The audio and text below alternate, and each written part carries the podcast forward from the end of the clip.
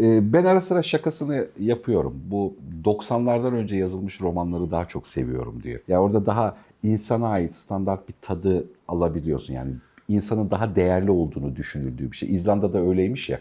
İzlanda'da çok az sayıda insan olduğu için insanların birbirlerine konsantrasyonu çok daha yüksek yani. Hani ilgi gösterebiliyorlar. Halbuki doksanlardan sonra daha işte sadece yaşadığımız alan değil, tüm dünya işte dijitalin gelişimiyle beraber onu görünce insanları standartize etmeye başladık. İşte keller, kel ve gözlüklüler, kel gözlüklü ve işte kamera önünde bir şey konuşanlar falan yani sınıflandırıyoruz bir hikayeyi. Şimdi bunun da sınıflandırmanın bence böyle en ağır yapıldığı ve artık neredeyse zihnimizde kendi kültürünü oluşturduğu. Yani olagelenlerden yapılmış sınıflandırmanın kendisi de artık bir yeni olagelenler kültürü oluşturuyormuş gibi görünüyor. Şu X kuşağı, Y kuşağı, Z kuşağı hikayesi. Aslında bence teoride yanlış anlaşılan da bir şey var. Hani sabit şu, şu doğumlular diye sıkıştırıyorlar. Bence öyle değil. O devamlı akan bir şey. Yani o kuşaklar evet yani belli şeyleri belli bir uzunlukta yıl yaşayıp tecrübe edenler, daha kısaları, teknolojiyi daha görenler falan değişimleri var. E, sen Z kuşağıyla alakalı bu arada pratikte de ne yazık ki yani kaçınılmaz bir şekilde işe yararlılığı da var. Çünkü belli bir tavırda, kültürde bir değişim olduğu için onun tavırda da çocukların, insanların tavırlarında da belli oranda bir değişiklik var, bir yansıması var. E, sen bir sürü açık beyin içerisinde hemen her kuşakla iç içe olacak şekilde ki ağırlıklı Z kuşağının içerisinde bir sürü adamla beraber çalışıyoruz. Adamla, kadınla, insanla beraber. Seksist olmayalım. Aman dayak yemeyelim o konuda. Bir, bir sürü insanla beraber çalışıyoruz. E, senin Z kuşağıyla ilgili mesela zihninde ayırt ettiğin, iki bin ve sonrası doğumlular diye tarif edelim bir şeyde. Zihninde ayırt ettiğin davranışta, kültürde farkında olduğun bir fark ya da ayrıcalık bir hikaye var mı hocam? Benim çocuklarda Z kuşağı. Ha, üç evet. tane var malum. En büyük kadim Z kuşağı iki bin doğumlu. Yani tabii benim şimdi örnekten biraz da tabii önce onu söylemek lazım. Yani üniversiteye gelen hem de yani o üniversiteyi tercih eden sosyoekonomik gruplardan gelen gençlerle ben ağırlıklı olarak beraberim. Bir de yeterince çatlak olup da gelip açık beyinde bizi bulan bir grup seçmeci arkadaşlar beraberiz. Şimdi onlar normal değiller yani bu örneklerin hiçbir toplumun tamamını temsil etmiyor. Fakat üniversite kitlesi fena değil büyüklük olarak yani biraz kendi heterojenliği de var, içinde farklı tipler de var. Genelde baktığım bir kere bütün genellemeler yanlış olduğu gibi Z kuşağı genellemesinde yanlış olduğunu görüyorsun. Yani bireysel farklılıklar çok ama bir kültür olarak, onların içine yetiştiği kültür, bizim de göçmen olarak içine dahil olduğumuz bir kültür ya. Yani hı hı, o dijital hı. sistem falan işte hı. sen de her sabah kalkınca bir şeye bakıyorsun hı yani hı. internet. Artık işte bakmıyorum bu arada. Çok iddialı davranışlarım var. Evet. Bak bu güzel. Bir, bir buçuk saat telefondan uzağım her Süper. sabah. Aha. Fear of missing out'a güzel bir darbe vurmuşsun demek ki. O mesela artık hani çatal kaşık kullanmak gibi doğal bir şey ya. Şimdi bu bizim de tam anlayamadığımız bir şekilde zihinleri şekillendiriyor. Şimdi onların farkı şu, bunun içine doğdular, biz sonradan geldik. Biz bunsuz da yapılabilen bir zamanı en azından teorik olarak biliyoruz, onlar hiç bilmiyorlar. Bütün zihinleri böyle şekilleniyor ama bu sosyal medya teknolojileri insanın algısını yönetmek ve zaman içinde dönüştürmek için kurgulanmış olsa da insan her devirde, ister Z ister Q kuşağı olsun fark etmez, her devirde tahmin edilemez ve kaotik olduğu için kendi dinamiklerini geliştiriyor. Yani böyle bir İşte akarsu gibi kolay yönlendirilebilir bir şey değil. İşte bu bireysel farklılıklar, heterojenlikler biraz bunu sağlıyor. Şimdi mesela benim üç çocuğumun üçü de birbiriyle alakalı değil. Ama mesela ortak bazı temaları var. Şimdi bu arkadaşlar ve etrafımda gördüğüm mesela açık beyine gelenler. Açık beyine gelenler çok enteresan. Bu arada yani birçok şeyi duyuyorum etrafta. Ya hemen yüksek maaşlı iş istiyorlar, bilmem ne istiyorlar. Bizimkiler bildiğin yani böyle canhıraş çalışıyorlar yani. Para soran yok, pul soran yok. Hani bir stajyerden öte bir adammışlıkla çalışıyorlar. Ama dışarıda da böyle bir şikayet duyuyorsun. İkisi arasındaki farka bakıyorsun. Ha diyorsun. Benim çocuklarım mesela ortak noktalarına bakıyorum. Aynı ha'yı diyorum. Ha şu.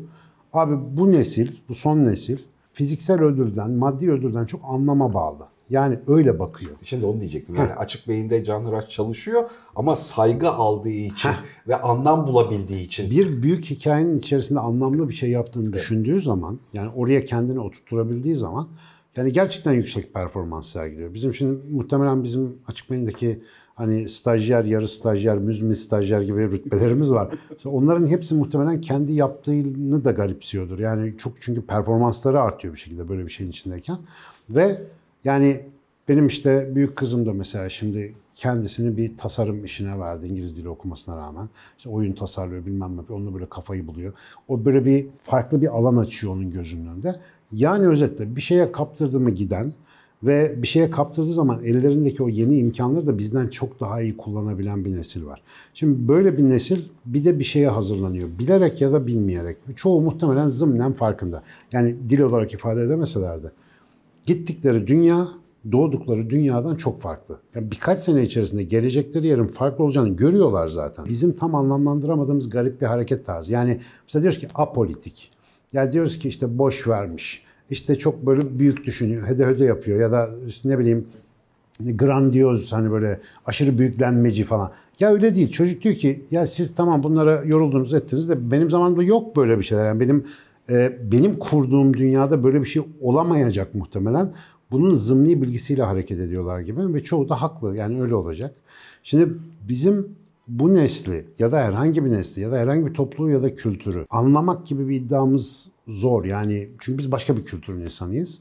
Bunu izleyip onlara ne katabiliriz? Yani çünkü biz sonuçta bu bir yer, bayrak yeri. Şimdi gidiyoruz da onlara vereceğiz işte bir şeyleri. Ama bunu yaparken de bizim zamanımızın taş baltalarıyla bu arkadaşları donatmanın bir faydası yok. Yani bunlar ne yapıyor, nereye gidiyor? İşe yarar bir sözümüz varsa, bir katkımız varsa onu yapmak. Bizim açık beyindeki o genç arkadaşlarımıza anlamlı gelen şey ne? Bizim bu anlatımız işte. Yani insanın fabrika ayarları olsun, daha doğru bir yaşam kurma, anlam bulma, insanın kendini tanıması, kendini bilmesi. Bu hikayeler her devirde anlamlıydı. Bu yani taş balta gibi değil de çatal gibi, yani her devirde kullanılacak bir şey işte yani neticede. Bunu yakaladığı zaman gidiyor ama avukat, işte oğul avukat. Yani yarın bir gün yapay zeka gelip de mahkemede karar verdiği zaman ne, ne yapılacağını tartışıldığı bir gündesin bir de. Evet. Doktoralı olmak. Bir sürü doktoralı adam var. Ne yapıyor yani? Doktoralı enflasyonumuz var. O yüzden çocuklar iyi yani, bana sorsan bir sıkıntıları yok. Bilginin, elde ettiğimiz ya da gördüğümüz bilginin bağlama aslında o bilginin tüm içeriğiyle alakalı başka bir şey verebiliyor ya, çözümleme verebiliyor, analiz verebiliyor. Şimdi bu tarz bir konuya bakarken, Z kuşağı gibi yeni gelen kuşak hikayesine bakarken ya Orhun abidelerinden bu yana bir negatif çözümleme duygusu var. Yani kötü bir şey oluyor abi. Bu arada Orhan abidelerine atıfta bulunuyor. Gerçekten öyle yani. Tabii, tabii. Şeyde e, negatif. Abi bunu demeyen yok yazar. Evet, evet yani Aristosundan bilmem nesine kadar gelecek kuşaklarla alakalı, bunlar yetersiz duygusuyla alakalı bir şey konuşuyorsun. Şimdi bir kere bu sıkıcı. Çünkü şöyle oluyor. E, sosyolojik olarak yapılan, gerçekten toplumsal olarak ne olduğumuzu anlamak için yapılan çalışmalarda biz de zihinsel olarak bağlamamızı böyle tuttuğumuzda, ay gelecek kuşak kötü geliyor, ay onlar bilmem ne oluyor falan diye tuttuğumuzda yanlış ölçüyoruz. Hani ge gelen yapının kendisi. Ve oradaki imkanları göremiyoruz. Göremiyoruz, oradaki potansiyeli göremiyoruz, oradaki geliştirici unsuru da göremiyoruz. Şimdi bu bağlamı, negatif olacak, kötü olacak, aksak bir şey geliyor bağlamını bu bilgiden çıkarttığımızda, hani hep şeylerle karşılaşıyoruz ya. Yeni kuşak sekiz saniyeden fazla konsantre olmuyor falan. Yani hani şakası. Ya öyle değil. Bizim zamanımızda bilgiye ulaşma sorundu. Bu adamların zamanında bilgiyi seçmek sorun. Tabii. O yüzden ben bir şeye uzun uzun vakit ayırmaya alışkanlıklarım var. Hayatla alakalı çocuğun yok. Binlerce bilgi görüyor. İster istemez kısa bir zamanda o bilgiyi daha da azına belki de öğrenecek. Yani hani bu iyi, bu değil, bu, bu anlamlı, bu değil falan falan diye ayırt etmeyi öğrenecek. Artı bir de gerçekten ilgisini çeken, İşte demin dediğim gibi anlamı bulduğu şeyde saatlerini, günlerini, yıllarını harcıyor. Harcıyor. Yani, yani mesela işte hani, konsantrasyon sorunu yok bunların. Biz yani yaşlı adamların işte iletişimle alakalı konuşuyorken, bizden kastım gerçekten seni beni ari tutarak söylüyorum bir şeyde, yeni medya ismini koyma acizliği var ya, hani mesela bölüm ismi olarak yeni medya. Onun için yeni ya hayatta, hani şeyle alakalı. İkinci sınıfa geçtiğinde eskiyen medya bölümü. Medya yani hani bu çok trajikomik bir fotoğraf. Aynı bunun gibi, hani bunu yaşama gibi çocukla ilişkisinde hani ne olduğunu anlamlandıramıyor ya da nasıl yürüdüğünü anlamlandıramıyor. Bu bilginin ne demek olduğunu anlamlandırmıyor. Biz zamanında çok uzun bilmem ne yapıyorduk abi, şimdi ona gerek yok. Öyle uzun ayırmana gerek yok. Ama mesela başka değişkenler de var. Mesela bizim zamanımızda gerçekten az sayıda insanla, seçenekle kendimizi dengeliyorduk karşılaştırıyorken. Çocuk milyarlarca insanla dengelemek zorunda. Yani biz gitar çalmayı öğrendiğimizde, bu iyi bir metafordur bence. Gitar çalmayı öğrendiğimizde aptal iki şarkıyı çalabildiğinde ailenin müzisyeni olurdu. Aynen. Hani yakın mahallenin müzisyeni. La iki şarkı çalıyor olsun. Yani herkes bunu anlamlı bulur. Mandolin. Mandolin yani saçma sapan. Flüt yani onunla bile. Ama şimdi çocuk için öyle değil. Çocuğun ailesinde İspanya var, Cezayir'de bilmem kim var, bilmem kim var ve bu iki parçayı çalmaya başlarken herif ayağıyla gitar çalıyor. Yani evet, başka bir evrede. Tek, tek adamlı orkestra evet gibi. O yüzden daha nasıl diyeyim, daha makul olmak zorunda bu dönemin insanı. Hani bizim olduğumuz dönemki gibi iddialı üç parça çaldığı için müzisyen olduğunu zanneden adamlar olamıyor. E, ve hani bunun özgüven biraz yıkıntısı da vardır muhtemelen. Hani bunu da anlamak lazım ama aynı zamanda daha... Şimdi işte bizim zamanımızdaki yaratıcılığı öldüren bir şey bu dönem için bu. Evet. İşte daha önce çok söyledim gençlere, anlattığım zaman da söylüyorum, YouTube'da da çok beyan ettim. Benim oğlumun YouTuber olamama sebebi YouTube'un kendisidir. O kadar fazla alternatif var ki çocuk onları tüketmekten bir şey yapası kalmıyor yani, içi çıkıyor. Evet. Ben mesela uzun süre müziğe ara verdim yani, şimdi yeni yeni dönmeye çalışıyorum. Zorlanıyorum. Niye? O kadar çok tüketecek şey var ki. Ya eskiden yani genç yaşlılar bilirler. Ne bileyim Dream Theater'ın bir konseri, C D'sini kopyalattırıyorsun, D V D'ye bastırıyorsun falan. Gittim tonla para verip sekiz gigabaytlık D V D aldım, skor konserini ona bastım falan. Ya böyle evde tören havasında izliyorsun. Abi şimdi YouTube'u açıp bu şarkıyı geç, onu geç, bunu kapat, öbür konseri aç. Şimdi böyle bir şey içerisinde insanın bir de hani yaratım sürecinde bir ihtiyaç, bir can sıkıntısı, bir arayış falan gerekiyor ya. Abi ona vakit yok. Şimdi dedim ya, bu giden nesli izle, destek olabileceğim bir şey varsa destek ol diye. Bu genç nesli gömmektense mesela ben kendi tarafımdan insanın ayarlarıyla ilgili bak kardeş şöyle bir sıkıntı çekebilirsin çocuğum, al bunu yolda kullan demeye çalışıyorum. Çünkü evet, mesela evet, o duramazsa, o kendini tanımak için vakit ayıramazsa, o sadece kendi içinden geldiği için bir şeylere cesaret adımı atamazsa yeni dünyanın cesur insanı olamayacak. Makinenin içerisinde öğütülüp gidecek.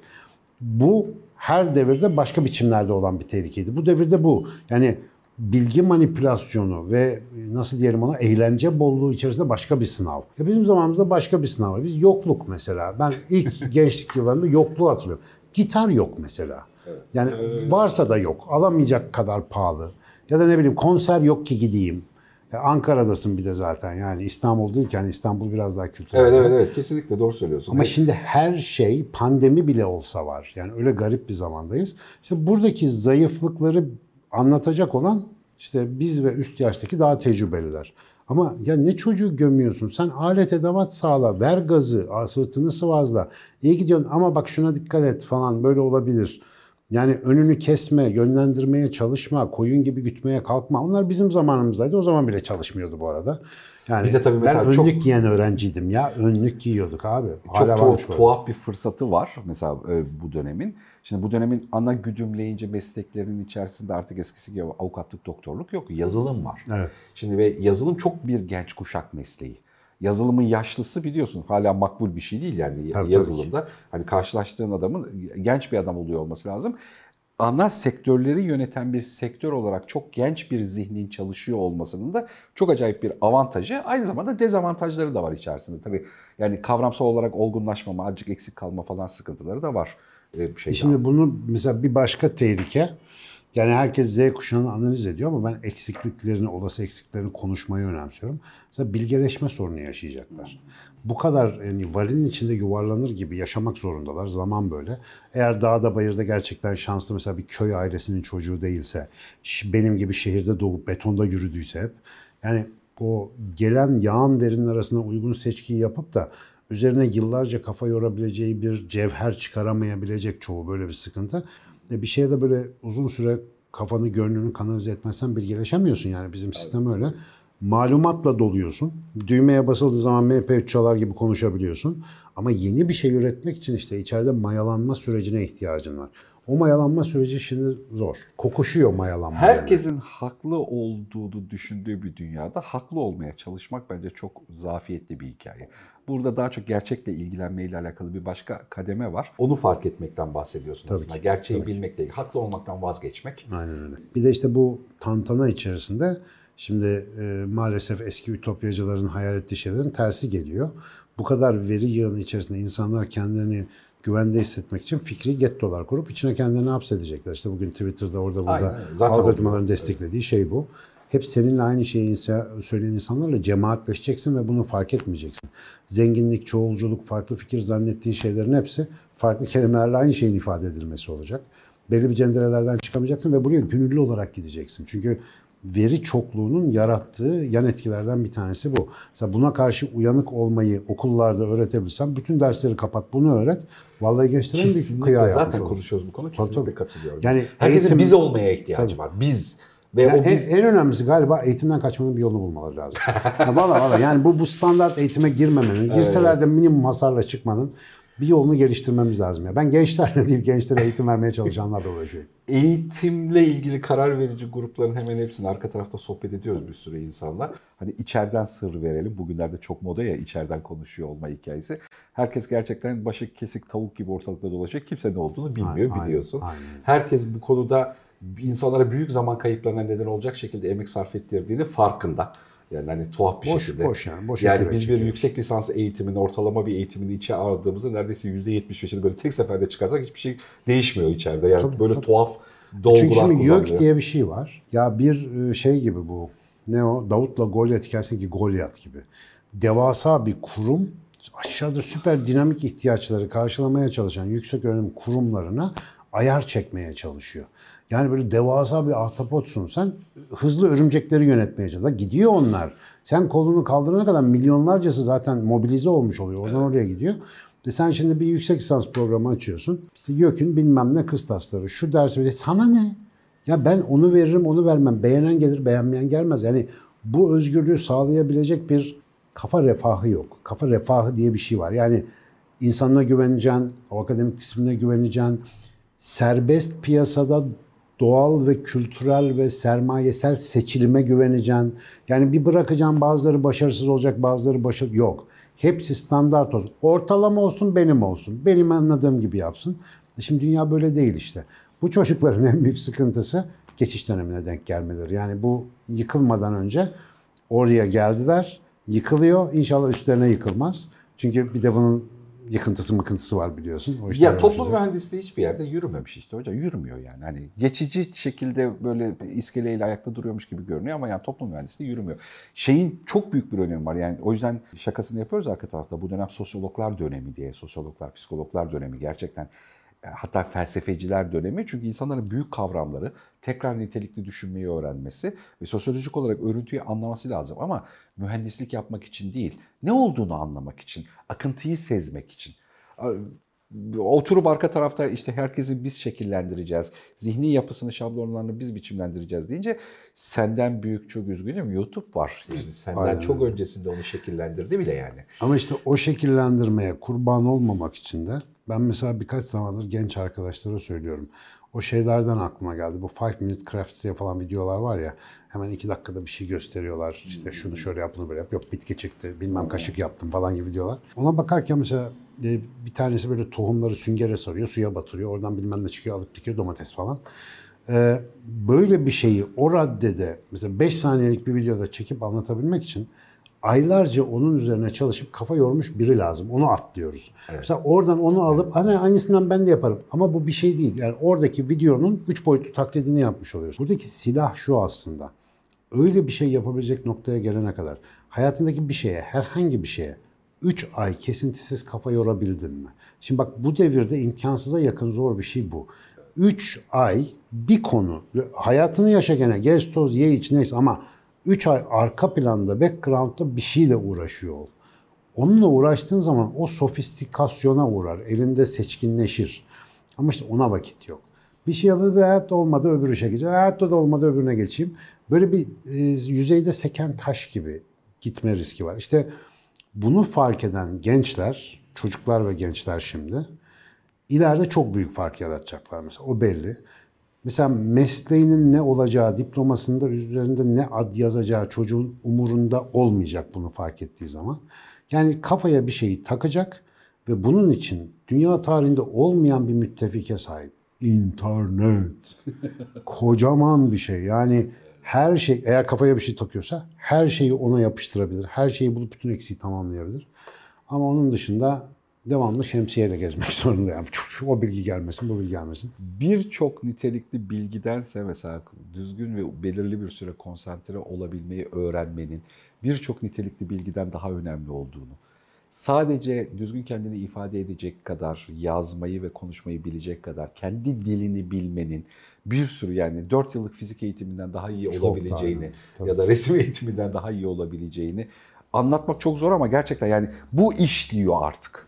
Tabii. Yani en önemli mühendislik tipi, yaza, düşündüğünü, fikrini yazabiliyor musun, bunu anlatabiliyor musun? Dışarıdan ihtiyaç duyduğun bilgiyi toplayacak kadar konuyu anlayabiliyor musun? Zanlarının hapishanesinde misin? Yoksa hani bu hapishanenin dışında bunu sorgulayıp öğrenci, ha benim aradığım buradaydı, oradan alayım diyebilecek zihinsel durumda mısın? Bir ekleme, o uzun süre bir şeye konsantre olabilmenin sırrı da bu dönemde işte bir başkası konsantre oldu, ben de olayım, onun gibi olurum diye değil, kimse ilgilenmese de ben bunu seviyorum aga, evet, ruhum bunu istiyor. Ya ben bunun için varıma girebiliyorsan o zaman. Ha, seçtim, bu kadar. Evet. Arkasında dur ya, ne olursa olsun. Ve yani bu dönemde gerçekten falancayı bilmiyorum, öğrenemedim, bulamadım, işte anlamıyorum. Mesela bu, bunu nasıl diyebiliyorlar anlamıyorum. Ya elektrik kesildi, çalışamadım da yok artık eskisi gibi. Yani bir, yani ne olması lazım ki bir insan sorduğu bir soru, soru olmaması problem. Yani en önemli kanser insanın sorusunun olmaması. Her şeye cevabın olduğu bir dönemde sorunun olmaması ne demek ya? Yiyecek her şey var, miden yok. Düşünsene yani. Dilin yok, ağzın yok. Korkunç bir şey bu. Ya o duruma kendimizi düşürmemek için işte bizim zamanımızda yapamadıklarımızdan ders alıp genç arkadaşlarımızın onu nasıl yapabileceği ya da bizim zamanımızdaki aslında kuvvetli taraflarımızdan da destek alıp burada onun nasıl yapılabileceğini çözmemiz lazım. Şimdi ben biz buna davranış, nörobilim ve kendi alanlarımızdan bakıyoruz. Buradan formüller üretmeye çalışıyoruz ama yani her alanın işte bizim gibi orta eskileri, en eskileri ve yenilerinin bir bilgi birikimi var. İşte bunlara bu gözle bakıp da şu gençleri artık gruplandırıp bunlar şöyle, bunlar böyle sekiz tane falan işini bırakıp biz bunlara ne artı şey mühimmat verebiliriz? Buna bakmamız lazım. Çünkü bu arkadaşlar çok hızlı bir şekilde yarını yapıyorlar. Yani birileri de, yani yaşlılar da yarın yapıyor ama bunların yaptığı daha hızlı etki edecek. Bizim yaptığımız hızlı çökecek. Ama ben sonucun niye olacağını düşünüyorum. Ya bu uslanmaz zaten... bir optimistim ben. Değişen kültürü anlama çabası bu sohbetin adı da. Yani ve özellikle üzerinden de bu negatif kabuğu alma hali yani. Bence yeni kuşak pırıl pırıl, bizim karşılaştıklarımız öyle en azından. Abi şeyde, sinirimi bozuyorlar. Mesela yani normal normal bir üniversite öğrencisi kazara oraya geldiği için iş yaptıramıyorsun mesela. Sınav sorusunda, şimdi online'da falan da yapılıyor ya, tıklamaya eriniyor mesela. Öyle tipler var. Ama öbür taraftan mesela bir fikir atıyorsun, bizim açık beyinde bu çok oluyor. E diyorsun ki şöyle bir şey yapsak mı? Bir hafta sonra biri geliyor ki yaptım, database'ini yazdım, hedefini koydum, bilmem. Da dur la dur, benden mesela şunu yapmamı bekliyor. Çocuğun yaptığı şeyi anlayamıyorum dedim ama öyle bir geliyor yani. Şimdi bir taraf öyle, bir taraf böyle. Dolayısıyla burada ciddi bir sınıfsal ayrım da var. Yani işte evet. Harari'nin bahsettiği o gereksizler ve işte neyse öbürünün adını koyamadık bir türlü. Öbür olmuşlar arasında ciddi bir problem olacak. Gereksizlerden olmayalım inşallah. Hocam teşekkür ettim. Ben de ettim.